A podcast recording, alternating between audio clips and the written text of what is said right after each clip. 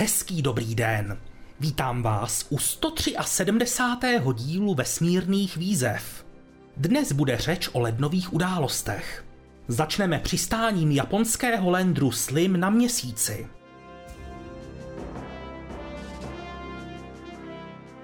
Poté nás bude čekat premiéra rakety Vulkán a problémy jejího nákladu.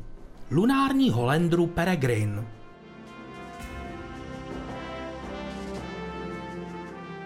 Nevynecháme ani konec marzovského vrtulníku Ingenuity.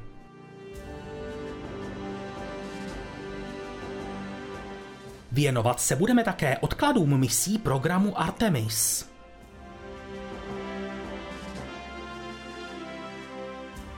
Další téma se zaměří na komerční výpravu AX-3 na ISS.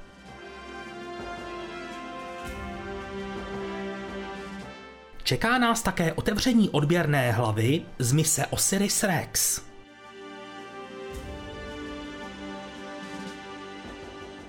Další téma bude věnované startu Falconu 9 s nákladní lodí Cygnus.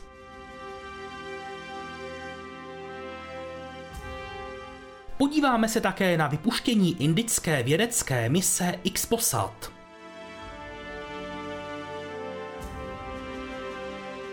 Nevynecháme ani start čínsko-evropské observatoře Einstein.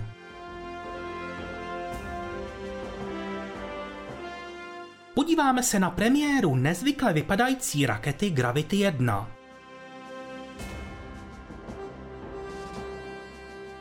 Ukážeme si výměnu lodí Tianzhou u stanice Tiangong.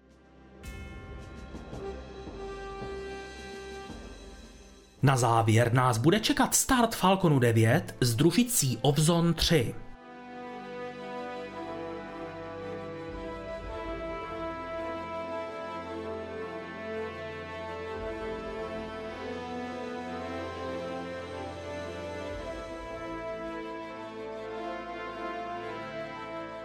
Japonský lander Slim se po startu v loni v září vydal k měsíci po energeticky úsporné dráze. Kolem měsíce začal obíhat 25. prosince a v dalších týdnech snižoval svou dráhu. 19. ledna přišel čas na jeho přistání. Lander Slim měl za úkol především otestovat inovativní metody pro přesné přistání. Zatímco mise Apollo přistávaly v elipse dlouhé 20 a široké 5 kilometrů, Slim měl přistát pouze 100 metrů od určeného místa.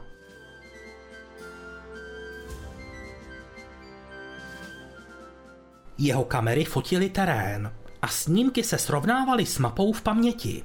Počítač tak určoval, kde se stroj nachází a jak má upravit sestup, aby klesal správným směrem. Technologie pro přesné přistávání budou hodně důležité, až přijde čas na zásobování stanice na povrchu měsíce. Ve výšce 50 metrů se Lander nacházel méně než 10 metrů od ideálního středu. Nejspíše to byly 3 až 4 metry. Kamery však v sestupové oblasti zaznamenaly rizikový terén a stroj měl provést úhybný manévr. Těsně před ním však došlo k anomálii jednoho ze dvou hlavních motorů o tahu 500 N. O dvě sekundy později pořídila navigační kamera tuto fotku. Vidíme na ní několik úlomků, včetně části trysky. Slim tak klesal pouze na jeden motor a postupně uhýbal směrem k východu. Těsně před dosednutím Lander vyhodil na povrch dva pohyblivé stroje, Lev 1 a Lev 2. Tomu se přezdívá také Sora Q.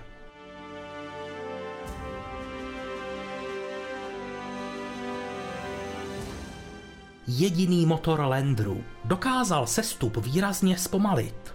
Při kontaktu s povrchem měl Slim rychlost pouze 1,4 metru za sekundu. To je pro tuto misi bez problémů akceptovatelná rychlost. Lander se měl těsně před přistáním otočit o 90 stupňů a dosednout na nohy s deformačními zónami. Slim dosedl v 16.20 našeho času jen 55 metrů od plánovaných souřadnic. Hlavní úkol, tedy přistát v okruhu 100 metrů, se podařil. Japonsko se také stalo pátým státem světa, který dokázal přistát na povrchu měsíce. Pozemní středisko po přistání komunikovalo s Landrem i s vozítkem Lev 1, které je schopné samostatné komunikace se zemí. Landru Slim však začala docházet energie v akumulátorech. Fotovoltaické panely totiž nevyráběly žádnou elektřinu. Pozemní týmy proto zkušebně aktivovali vícepásmovou spektroskopickou kameru, stáhli data ze sestupů, včetně fotek, a v 1857 byl Lander vypnut. V akumulátorech v tu dobu zbývalo pouze okolo 10% energie.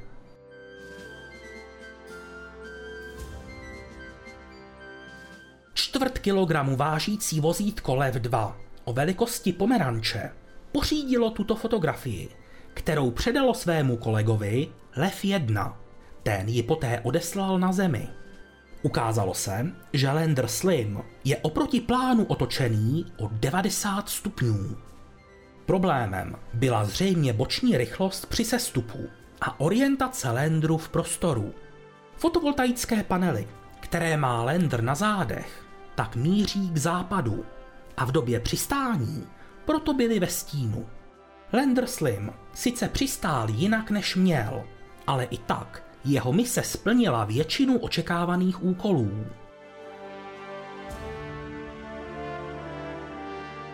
S tím, jak se slunce postupně posouvalo po obloze k západu, existovala naděje, že zasvítí i na fotovoltaické panely. V noci na 29. ledna agentura JAXA oznámila, že obnovila komunikaci s Landrem Slim. Okamžitě se proto rozběhla vědecká činnost spektroskopické kamery. Na přelomu ledna a února však do přistávací oblasti přišla noc. Na její přečkání není malý lender stavěný.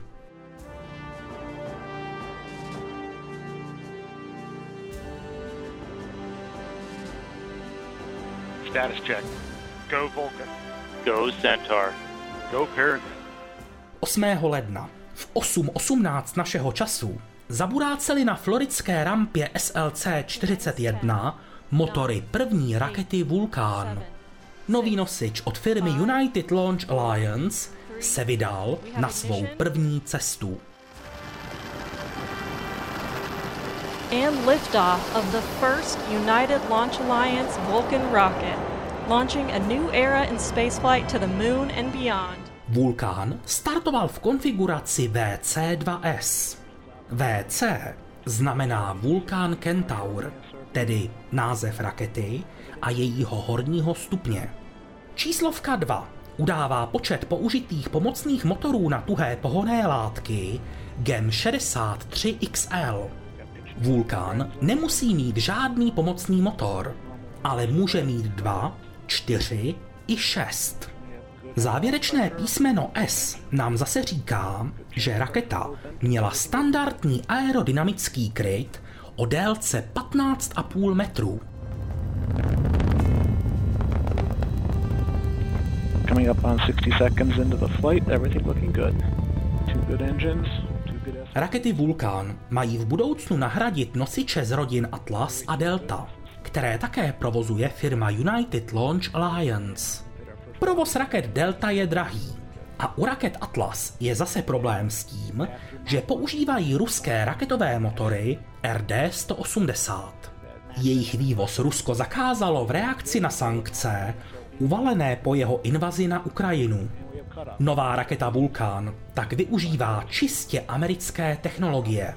O pohon prvního stupně se starají dva raketové motory BE-4 od Blue Origin, které spalují kapalný kyslík a kapalný metan.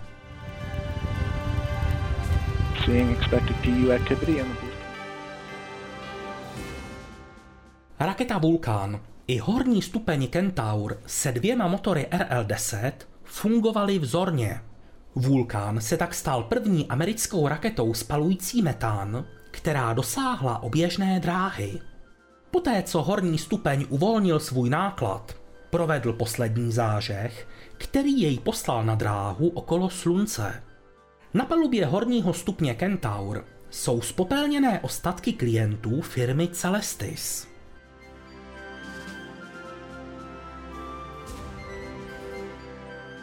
Zatímco raketa Vulkán si připsala jednoznačný úspěch, její jediný náklad už tolik štěstí neměl. Lander Peregrine od společnosti Astrobotic měl za úkol přistát na měsíci. Šlo o první americký lunární lander od programu Apollo a také o první misi z programu CLPS. V jeho rámci si může NASA, ale také jiné organizace, koupit dopravu nákladů na měsíc. Může jít o vědecké experimenty, technologické demonstrátory nebo komerční náklady. Lander Peregrine tak sebou vezl 90 kg nákladů. Šlo třeba o pět malých roverů z Mexika nebo dvoukilový americký rover Iris. Na palubě bychom našli také lidar nebo několik spektrometrů. Svůj radiační detektor tu měla i česká firma Advakem. Z komerčních nákladů můžeme jmenovat třeba plakety, časové schránky, odkazy na kryptoměny, ale také pouzdra s popelem klientů firmy Memorial Space Flight Services.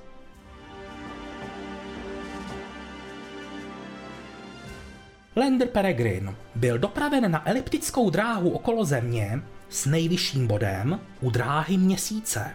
Zprvu Lander fungoval bez problémů a komunikoval. Zhruba 7 hodin po startu však firma Astrobotic oznámila problém, který Landru zabrání přistát na měsíci. Firma musela provést neplánovaný manévr, aby udržela fotovoltaické panely Peregrinu otočené ke slunci. Ukázalo se, že problém je v postupném úniku okysličovadla, který vyžadoval průběžnou spotřebu paliva ke kompenzování silového účinku.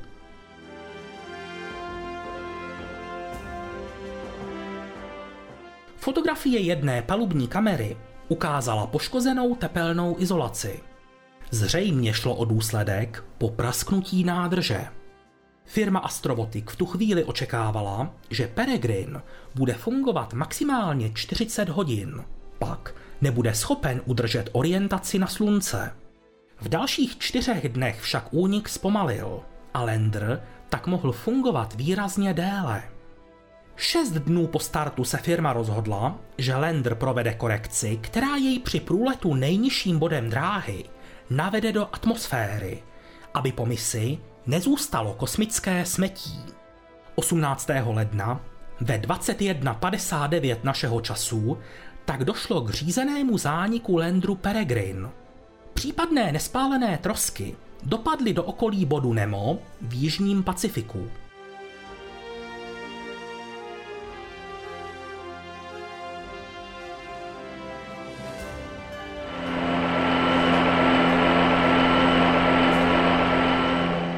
Americký vrtulník Ingenuity provedl v lednu dva lety. Ten první s pořadovým číslem 71 přišel 6. ledna. Let ve výšce 12 metrů trval skoro 35 sekund a měřil 68 metrů. Z technických důvodů však skončil předčasně. 18. ledna přišel 72. let Ingenuity. Stroj vystoupal do výšky 12 metrů a po půl minutě přistál. Cílem bylo ověřit stav systémů po neplánovaném přistání. Před dosednutím se však přerušilo spojení. Když rover Perseverance popojel, spojení se obnovilo a na Zemi mohly dorazit fotky z vrtulníků. Mezi nimi byla i tato, na které je vidět stín rotoru, kterému se ulomila špička. To znamená jediné. Vrtulník Ingenuity již není schopen letu.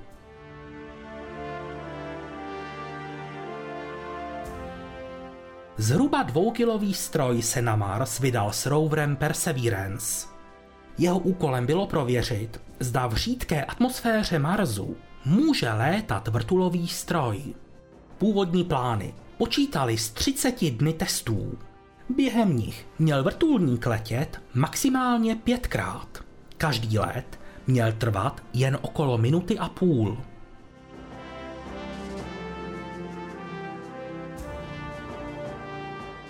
Realita nechala očekávání hodně daleko za sebou. Ingenuity letěl celkem 72krát. Celková doba letů činí 2 hodiny, 8 minut a 55 sekund. Vrtulník fungoval skoro 3 roky a urazil přitom vzdálenost skoro přesně 17 a čtvrt kilometrů. Jeho nejdelší let trval 2 minuty a 49 sekund. Nejdelší let měřil 709 metrů. Vrtulník vystoupal do maximální výšky 24 metrů a pohyboval se rychlostí 10 metrů za sekundu. Ingenuity také přečkal mrazivou marzovskou zimu. Nesmazatelně se tak zapsal do historie průzkumu Marsu. Otevřel totiž úplně nové možnosti průzkumu.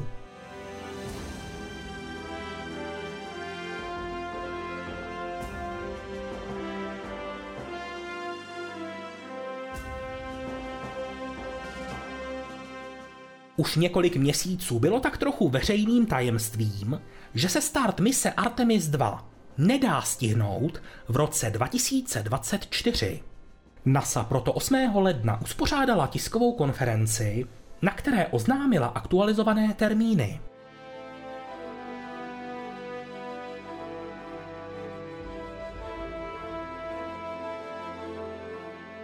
Mise Artemis 2 se odkládá nejdříve na září 2025. Hlavním důvodem je analýza tepelného štítu lodi Orion z bezpilotní mise Artemis 1. Na některých místech byl totiž materiál erodovaný více, než jak předpovídali počítačové modely. Štít má samozřejmě bezpečnostní rezervu, takže nešlo o nic nebezpečného, ale NASA chce mít jistotu. Štít z mise Artemis 1 proto čeká odfrézování horních vrstev. Bude tak možné porozumět rozsahu poškození do hloubky. NASA nechá také vyměnit elektroniku systému pro ovládání ventilů v systému podpory života. Konkrétně jde o systém pro odstraňování oxidu uhličitého z kabiny.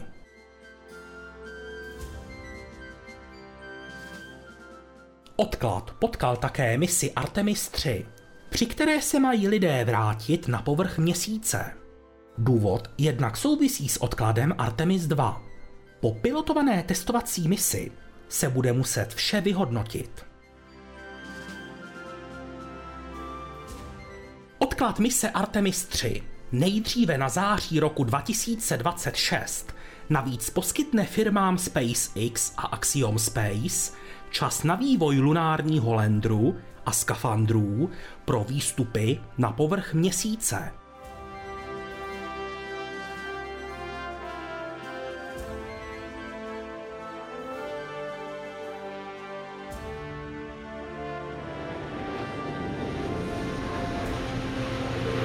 Ten, nine, 18. ledna odstartovala z rampy 39A raketa Falcon 9 s kosmickou lodí Crew Dragon. Engine full power, and liftoff.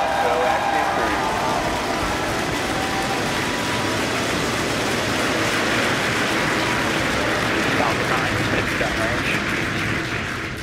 Ačkoliv dříve platilo, že při startech s loděmi Dragon druhé generace musí první stupeň Falconu přistávat na mořské plošině, od Loňska to už neplatí. Také tentokrát se tedy stupeň vracel na betonovou plochu LZ-1. Our first view, once again, there it is. Just like magic, we see landing zone one. První stupeň Falconu byl v tomto případě použit po páté. Jak už bývá u přistání na pevnině zvykem, také tentokrát nebyla nouze o úžasnou podívanou. And if you couldn't tell by the loud cheers, we did. At Dragon, what we're waiting for is nose cone. Horní stupeň o pár minut později uvolnil na oběžné dráze svůj náklad. Kosmickou loď Crew Dragon s návratovou kabinou Freedom, která byla použita po třetí.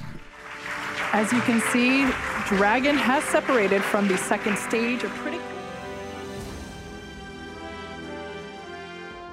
S Mezinárodní kosmickou stanicí se loď spojila 20. ledna. Po nezbytné kontrole těsnosti se průles otevřel. Na palubu stanice vstoupili čtyři muži z komerční mise AX-3. Velitelem je Michael Lopez Alegria, bývalý astronaut NASA a dnes pracovník firmy Axiom Space, která tuto misi připravila. Alegria má kromě amerického také španělské občanství. Pilotem mise je Ital Walter Villadej. Ten už do kosmického prostoru nakouknul v loni na palubě Spaceship 2. Tam prováděl experimenty pro italskou kosmickou agenturu.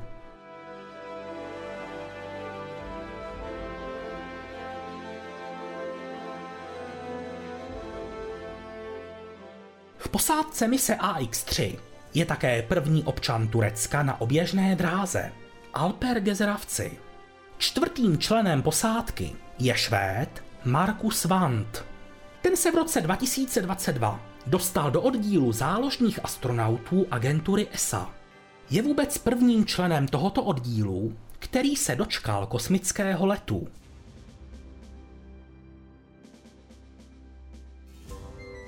Na posádku mise AX-3 čeká okolo 30 experimentů. Těm se budou věnovat po dobu zhruba 350 hodin. Jde třeba o sledování konzumace potravin na oběžné dráze, fungování vaječníků v mikrogravitaci nebo sledování rostlin s upravenými geny.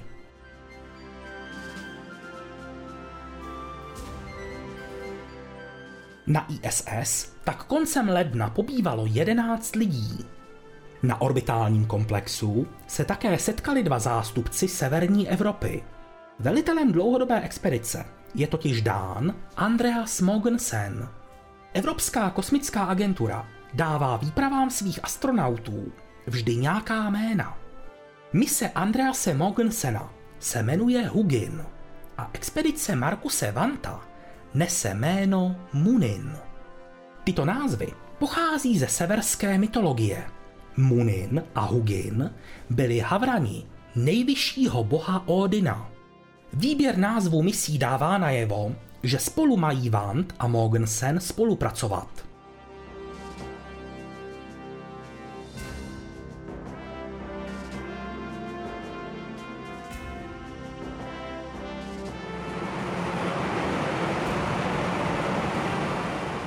Práce na otevření odběrné hlavy sondy Osiris-Rex před několika týdny zastavil nečekaný problém. Dva z 35 šroubů se totiž zasekly a nešli povolit žádným dostupným způsobem. Práci značně komplikoval limitující prostor gloveboxů. Inženýři proto museli improvizovat, aby vymysleli, vyrobili a otestovali nový nástroj, který by pomohl šrouby uvolnit. Museli přitom počítat nejen s omezeným prostorem gloveboxu, ale také omezeným výběrem materiálů. Použít totiž mohli pouze ty, které jsou certifikovány pro použití v tomto citlivém prostředí.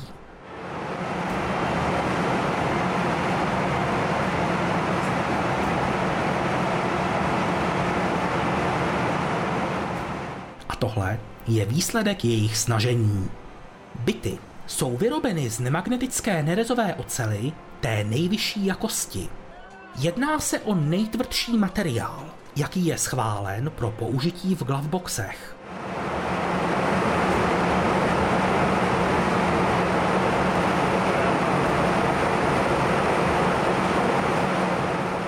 Než se na míru vyrobené nástroje dostali do gloveboxu, vyzkoušeli si operátoři jejich obsluhu na nečisto. Hlavní bylo získat cit pro nastavení správného momentu – Podcenit se nesměl ani vývoj procedur pro vložení nástrojů do gloveboxů aniž by došlo ke kontaminaci prostředí. Glovebox se vzorky je vysoce sterilní prostředí, vyplněné ochranou atmosférou. Na to vše se muselo včas pamatovat.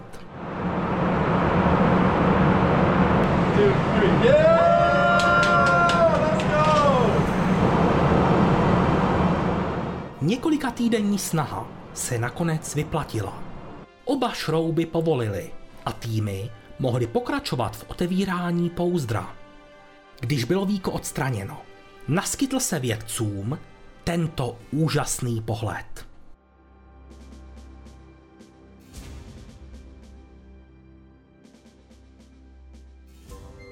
Zatím stále nevíme, kolik vzorků sonda Osiris-Rex z planetky Bennu přivezla. Minimální limit však byl splněn ještě před otevřením odběrné hlavy. V prostoru kolem ní se nacházelo 70,4 gramů. To je více než minimálně požadovaných 60 gramů. Pohled do odběrné hlavy ukazuje, že se tu ukrývá odhadem několik set gramů cených vzorků. Jedná se bezkonkurenčně o největší množství materiálu, který nějaká sonda přivezla na Zemi z planetky.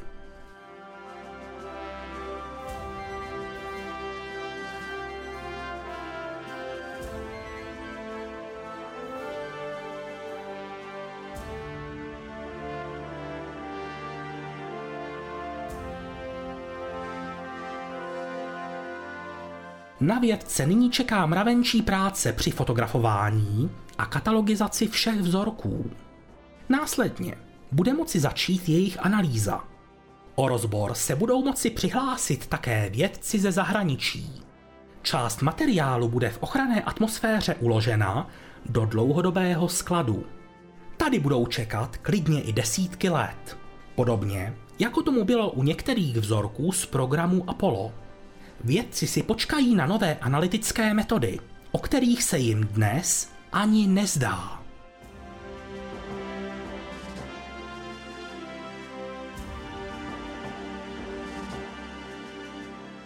Indická sonda Aditya L1 dorazila 6. ledna do svého cíle a obíhá kolem libračního centra L1 soustavy Slunce Země.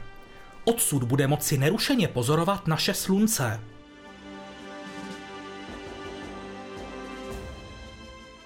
Návratová kabina lodi Orion z mise Artemis 1 dorazila do zkušebního střediska Neila Armstronga na Glenově středisku. Kabina je nyní označována jako exemplář pro environmentální zkoušky. Čekají na ní testy, které poslouží k certifikaci pilotované mise Artemis 2.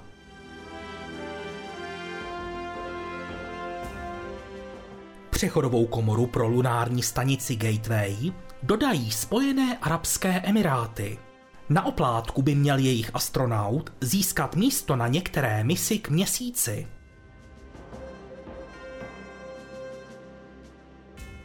Japonská mise MMX k Marsu se letos tak trochu podle očekávání neuskuteční. Agentura JAXA ji odložila na rok 2026, přičemž hlavním důvodem má být nepřipravenost rakety H3.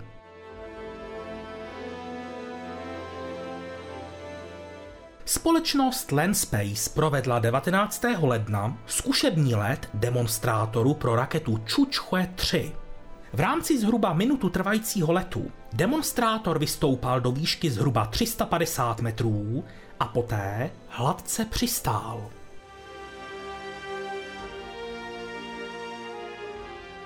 Skok do výšky 22 metrů s motorickým přistáním provedla v lednu také společnost X-Space. Pohonou směs tvoří také v tomto případě skapalněný kyslík a skapalněný metan.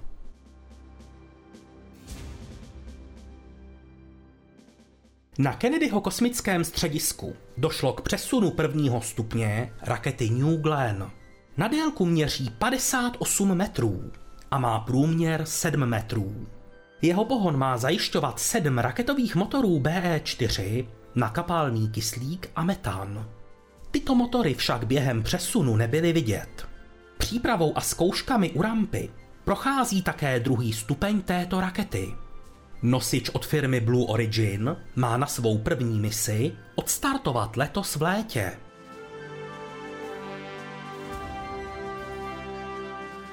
17. ledna proběhl na Stenisově středisku další statický zážeh raketového motoru RS-25.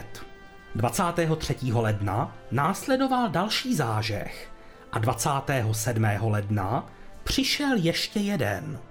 Ve všech případech jde o součást série testů pro certifikaci nově vyrobených motorů. Každý zážeh trval 500 sekund.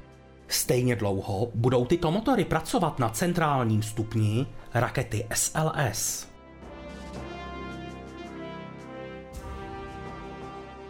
Evropská kosmická agentura schválila realizaci mise LISA. Mimořádně ambiciózní projekt, tvořený trojicí sond, má odstartovat v roce 2035 na raketě Ariane 6. Sondy se srovnají do formace trojúhelníků s délkou hrany 2,5 milionu kilometrů a budou měřit fáze laserových paprsků mezi sebou. Cílem je studovat gravitační vlny. Do náročného projektu za miliardu a tři čtvrtě euro se zapojí také Česká republika.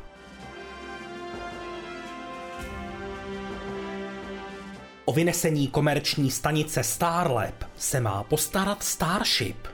Stanici o průměru 8 metrů a hmotnosti 88 tun plánuje konzorcium firem, mezi kterými je také Airbus a Voyager Space.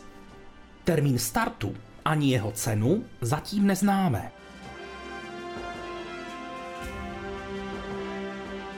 3. ledna odstartovala z Vandenbergovy základny raketa Falcon 9. Nákladem mise Starlink 7-9 bylo 21 družic. V 15 případech šlo o klasické družice druhé generace Mini. Při této misi ale bylo vyneseno také prvních 6 družic pro přímé spojení s mobilními telefony. Nová služba tak nyní vstupuje do testovací fáze.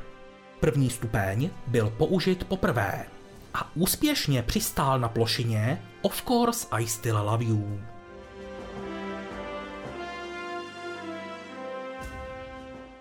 Ledna odstartovala z kosmodromu Tiuchuan raketa Huaichou 1A.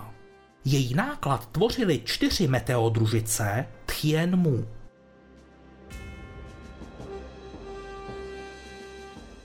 7. ledna odstartovala z rampy SLC-40 raketa Falcon 9 na misi Starlink 6 pomlčka 35. Nákladem bylo tentokrát 23 družic druhé generace Mini. První stupeň letěl již po 16. a místem jeho přistání byla mořská plošina a Shortfall of Gravitas.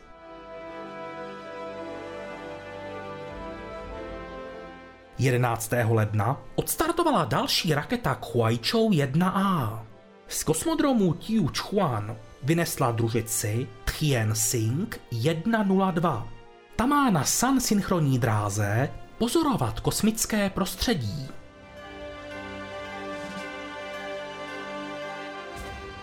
Dvanáctého ledna odstartovala předposlední raketa H2A. Z japonského kosmodromu Tanegashima vynesla spravodajskou snímkovací družici IGS Optical 8.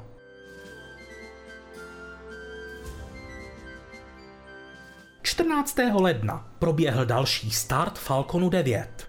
Z Vandenbergovy základny odstartovala mise Starlink 7-10 s 22 družicemi. První stupeň byl použit po 18. a místem jeho přistání byla plošina Of course I still love you.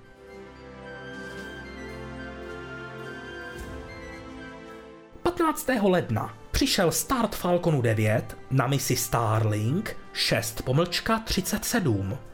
Z rampy SLC 40 mířilo na oběžnou dráhu 23 družic. První stupeň Falconu byl použit po 12. a dokázal přistát na plošině a Shortfall of Gravitas.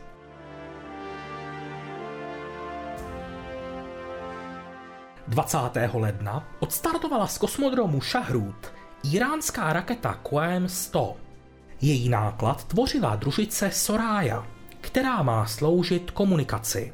Šlo o druhý let této rakety na oběžnou dráhu a nosič si připsal první úspěch. Družice obíhá Zemi ve výšce zhruba 750 kilometrů, což je iránský rekord.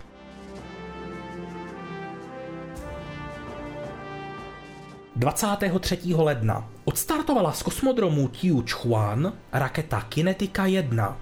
Její náklad tvořilo pět družic Tchai King pro pozorování Země. Na deployeru se nacházelo také reklamní balení instantních nudlí.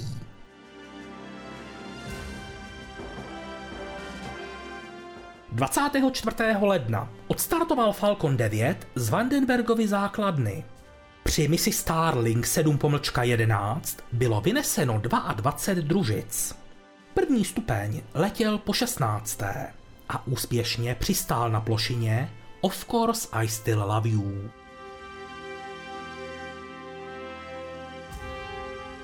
...28. ledna odstartovala ze základny Semnán raketa Simorg. Iránský nosič dopravil na oběžnou dráhu tři družice Hatef 1, Kejhan 2 a Mahda. Jejich přesný účel zatím není znám.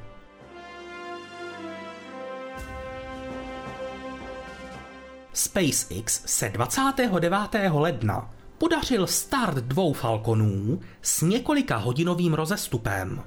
Nejprve ve 2.10 našeho času začala na rampě 39A mise Starlink 6 pomlčka 38, při které bylo vyneseno 23 družic. První stupeň rakety letěl po 18. a přistál na mořské plošině a Shortfall of Gravitas.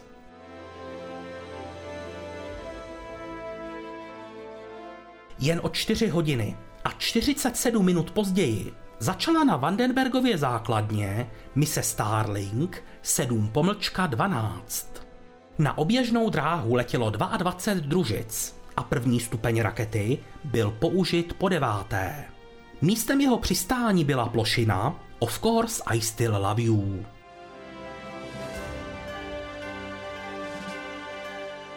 ...31. ledna odstartovala z novozélandského kosmodromu Mahia raketa Electron. Na dráhu ve výšce 530 kilometrů, skloněnou o 97 stupňů, letěly čtyři družice Nordstar. Ty by měly především sledovat kosmickou tříšť na oběžné dráze. První stupeň rakety Elektron po návratu do atmosféry otevřel padák. Na něm se pak snesl do vln Tichého oceánu. V okolí čekající loď jej poté vylovila a vydala se s ním do přístavu.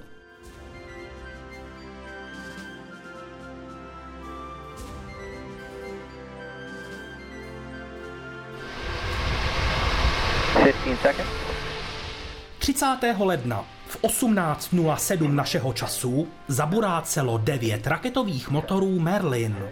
Raketa Falcon 9 se vydala z rampy SLC-40 k obloze. Falcon 9 and Cygnus begin their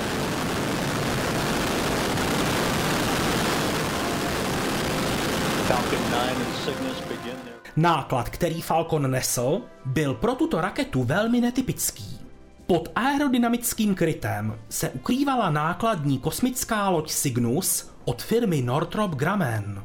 Tato loď vezla v rámci mise NG-20 zásoby a vědecké experimenty na ISS.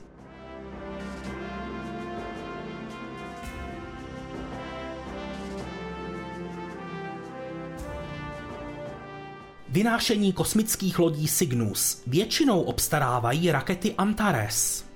Ty se však po ruské invazi na Ukrajinu dostali do nezávidění hodné situace. Rusko jednak v reakci na západní sankce zakázalo vývoz svých raketových motorů do USA. To se týká i motorů RD-181, používaných na prvních stupních raket Antares.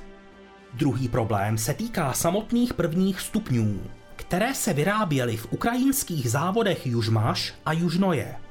Oba závody ve městě Dnipro byly jakožto strategické cíle poškozeny už v první vlně invaze.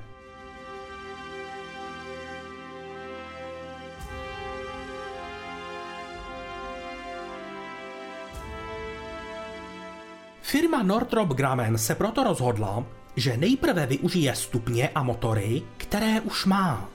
Poté připraví novou verzi rakety Antares s čistě americkými technologiemi.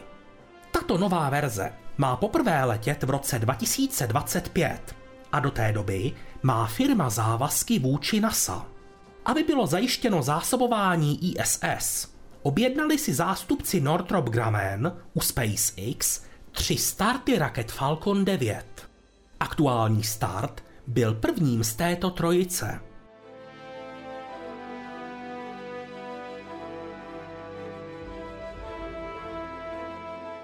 A mimochodem, Cygnus se stal vůbec první kosmickou lodí, kterou na oběžnou dráhu vynesly rakety ze tří různých rodin. Kromě Antaresu a Falconu totiž tyto rakety létaly i na raketách Atlas.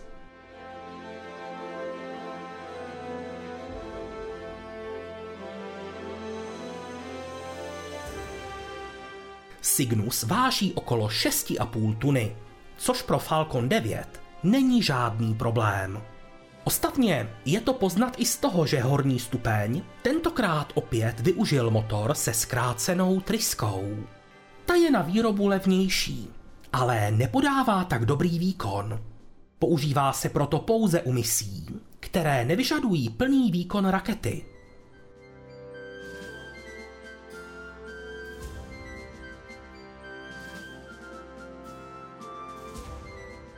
To, že Falcon neměl s lodí Cygnus absolutně žádný problém, dokládá také skutečnost, že se první stupeň mohl vrátit na pevninu. A tady je potřeba říct, že tentokrát byly záběry obzvláště povedené.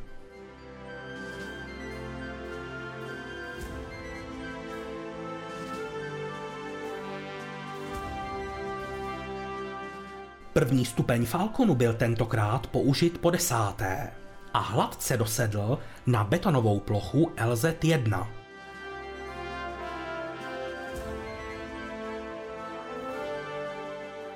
Za několik minut mohla být loď Cygnus odpojena od horního stupně rakety. O příletu lodi ke stanici si řekneme příště. K zachycení Cygnusu má dojít 1. února.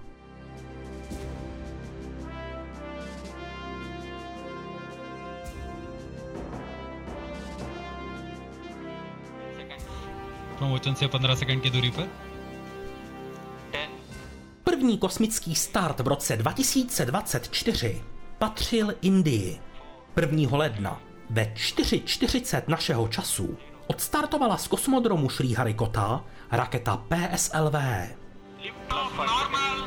Bright morning of the New Year's Day made brighter by a majestic liftoff. PSLV C-58 carrying India's X-ray polarimetric satellite. Nosič tentokrát letěl v konfiguraci DL s dvojicí urychlovacích stupňů. Hlavním nákladem byla zhruba půltunová astronomická družice Xposat. और ये अपनी उद्दिष्ट कक्षा की ओर निरंतर बढ़ता हुआ Xposat má provádět pozorování kosmických objektů s důrazem na měkké rentgenové záření. Za tímto účelem je observatoř vybavena dvojicí přístrojů. Xpect pokrývá oblasti od 800 do 15 000 elektronvoltů. Přístroj Polix nabízí rozsah mezi 8 a 30 kV.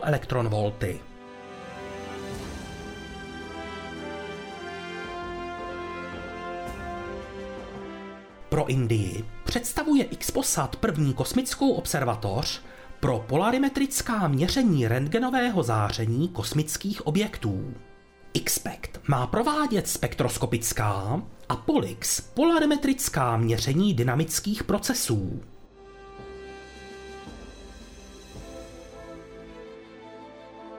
Společně s družicí Xposat letěli na raketě PSLV i další náklady. Nešlo však o družice, které se měly odpojit. Už po třetí byl totiž horní stupeň rakety PSLV přepracován na platformu POEM. Na ní bylo usazeno 10 vědeckých a technických experimentů.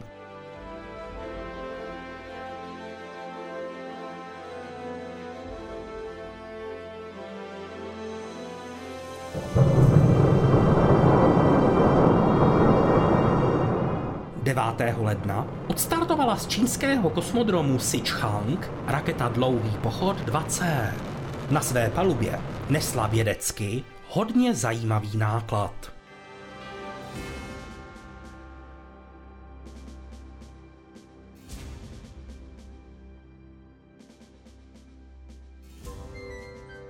Na oběžnou dráhu ve výšce 600 kilometrů, která je vůči rovníku skloněna o 29 stupňů, letěla astronomická družice Einstein.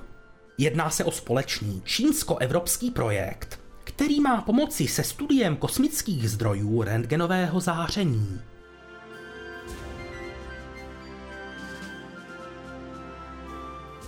Einstein Probe by měla fungovat tři roky a vědci se těší na data ze dvou palubních přístrojů.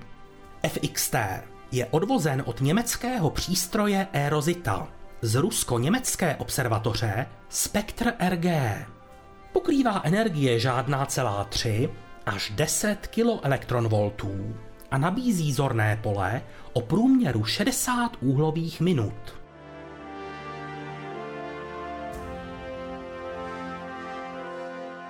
Technologicky zajímavější je druhý přístroj se jménem dvojité VXT.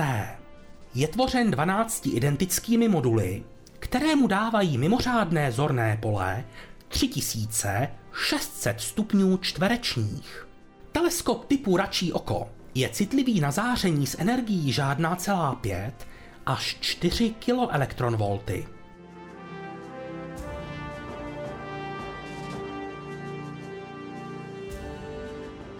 Vědci si od nové observatoře slibují hned dvojí pokroky. Einstein Probe bude jednak studovat už známé zdroje rentgenového záření, ale má také objevovat nové zdroje. K tomu se mu bude skvěle hodit jeho velmi široké zorné pole. Mnoho zdrojů rentgenového záření průběžně mění svůj jas a někdy mohou dokonce úplně zhasnout. Někdy je to jen na chvíli, jindy na věky. Jelikož se nedá dopředu jejich další vývoj odhadnout, budou měření z nové observatoře velmi cená.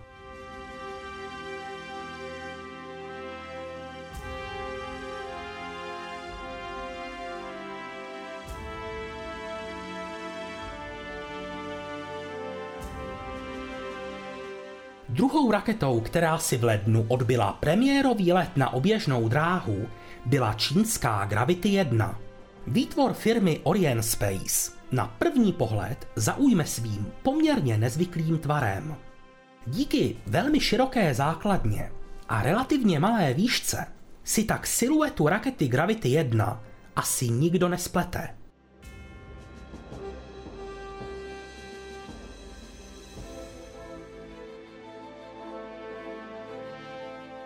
Gravity 1 využívá motory na tuhé pohonné látky. Na nízkou oběžnou dráhu dokáže vynést až 6,5 tuny nákladu.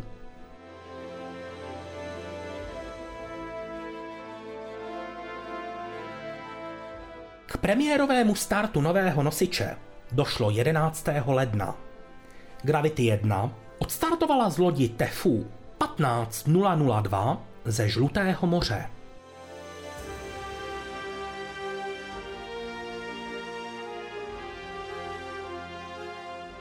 Nákladem při premiérové misi byla trojice meteorologických družic Yin Yao.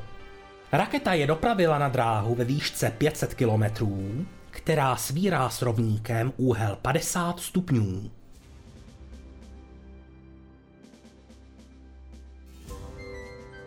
Gravity 1 při své premiéře uspěla. Stala se tak nejsilnější čínskou raketou od soukromé firmy – Společnosti Orient Space se tak vyplatila řada použitých technologických novinek. zaujme třeba výstupní část trysky raketového motoru na druhém stupni z uhlíkového kompozitu.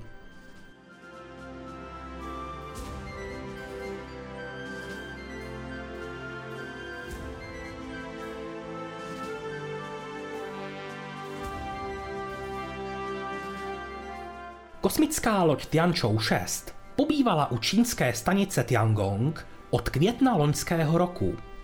12. ledna se nákladní loď odpojila od centrálního modulu Tianhe.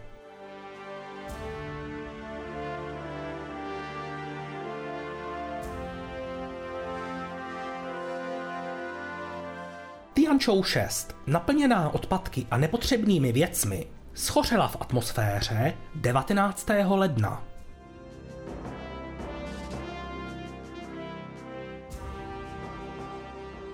Stanice Tiangong však dlouho bez nákladní lodi nezůstala. 17. ledna v 15.27 našeho času odstartovala z kosmodromu Wenchang raketa Dlouhý pochod 7.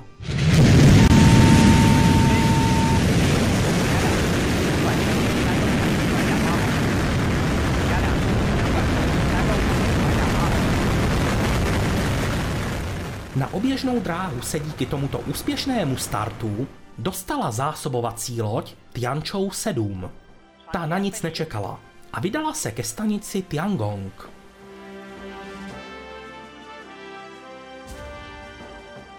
Tianzhou 7 vezla na čínskou stanici lehce přes 5,5 tuny nákladu. V jejich útrobách bylo připraveno celkem 260 balíků kusového nákladu. Spojení se stanicí Tiangong nastalo zhruba 3,5 hodiny po startu. V 18.46 našeho času se Tianzhou 7 připojila na volný dokovací port modulu Tianhe.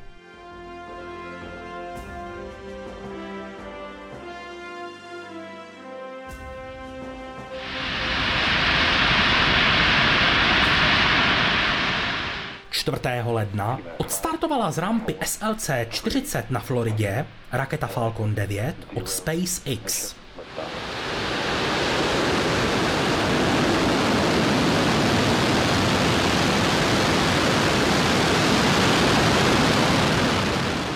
Nákladem byla družice Ovzon 3, která patří švédské firmě Ovzon AB. Jedná se o komunikační družici, která má pracovat na geostacionární dráze nad 60. stupněm východní délky. Svým signálem tak pokryje Afriku, Evropu i Ázii. Firma Ovzon uvedla, že nová družice bude sloužit civilním i vojenským zákazníkům. Svým klientům poskytne krátkodobé i dlouhodobé služby.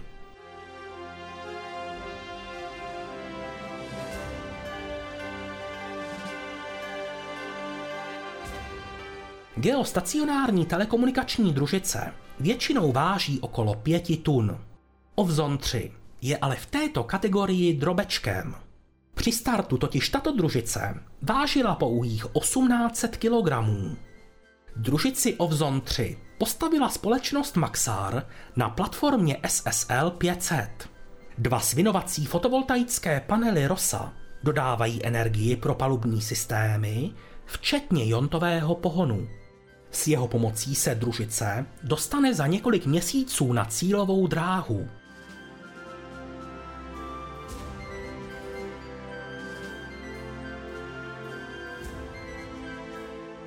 První stupeň Falconu byl tentokrát použit po desáté a jeho návrat byl výjimečný.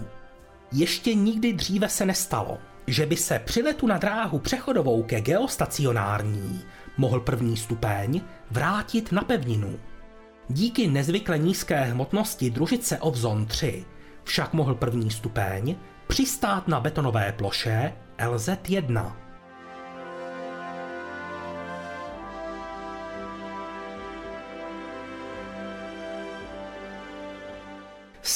a 70. díl vesmírných výzev pomalu končí.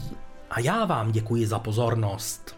Pokud nás posloucháte na podcastových platformách, možná by vás zajímalo, že vesmírné výzvy vychází primárně na YouTube. Tam je máte i s obrazem ve 4K rozlišení se 60 snímky za sekundu. Za měsíc přijde další díl, který zmapuje únorové události. Čeká nás třeba start prvního amerického lunárního landru Nova C. Do té doby se budu těšit opět naslyšenou.